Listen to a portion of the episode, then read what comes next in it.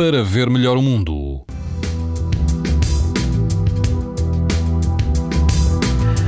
Quase todo o país apresenta hoje risco muito alto de exposição à radiação ultravioleta, a exceção é a Madeira, onde o risco é extremo.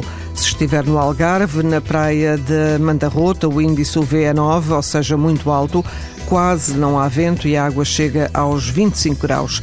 Na Praia da Draga, em pleno Parque Natural Sintra Cascais, o risco de exposição aos raios UV é também muito alto, não há vento e a água do mar ronda os 19 graus. Na costa alentejana, Praia de Odeceixe, o índice UV é 9, numa escala em que o máximo é 11. A água do mar chega aos 21 graus e o vento sopra fraco.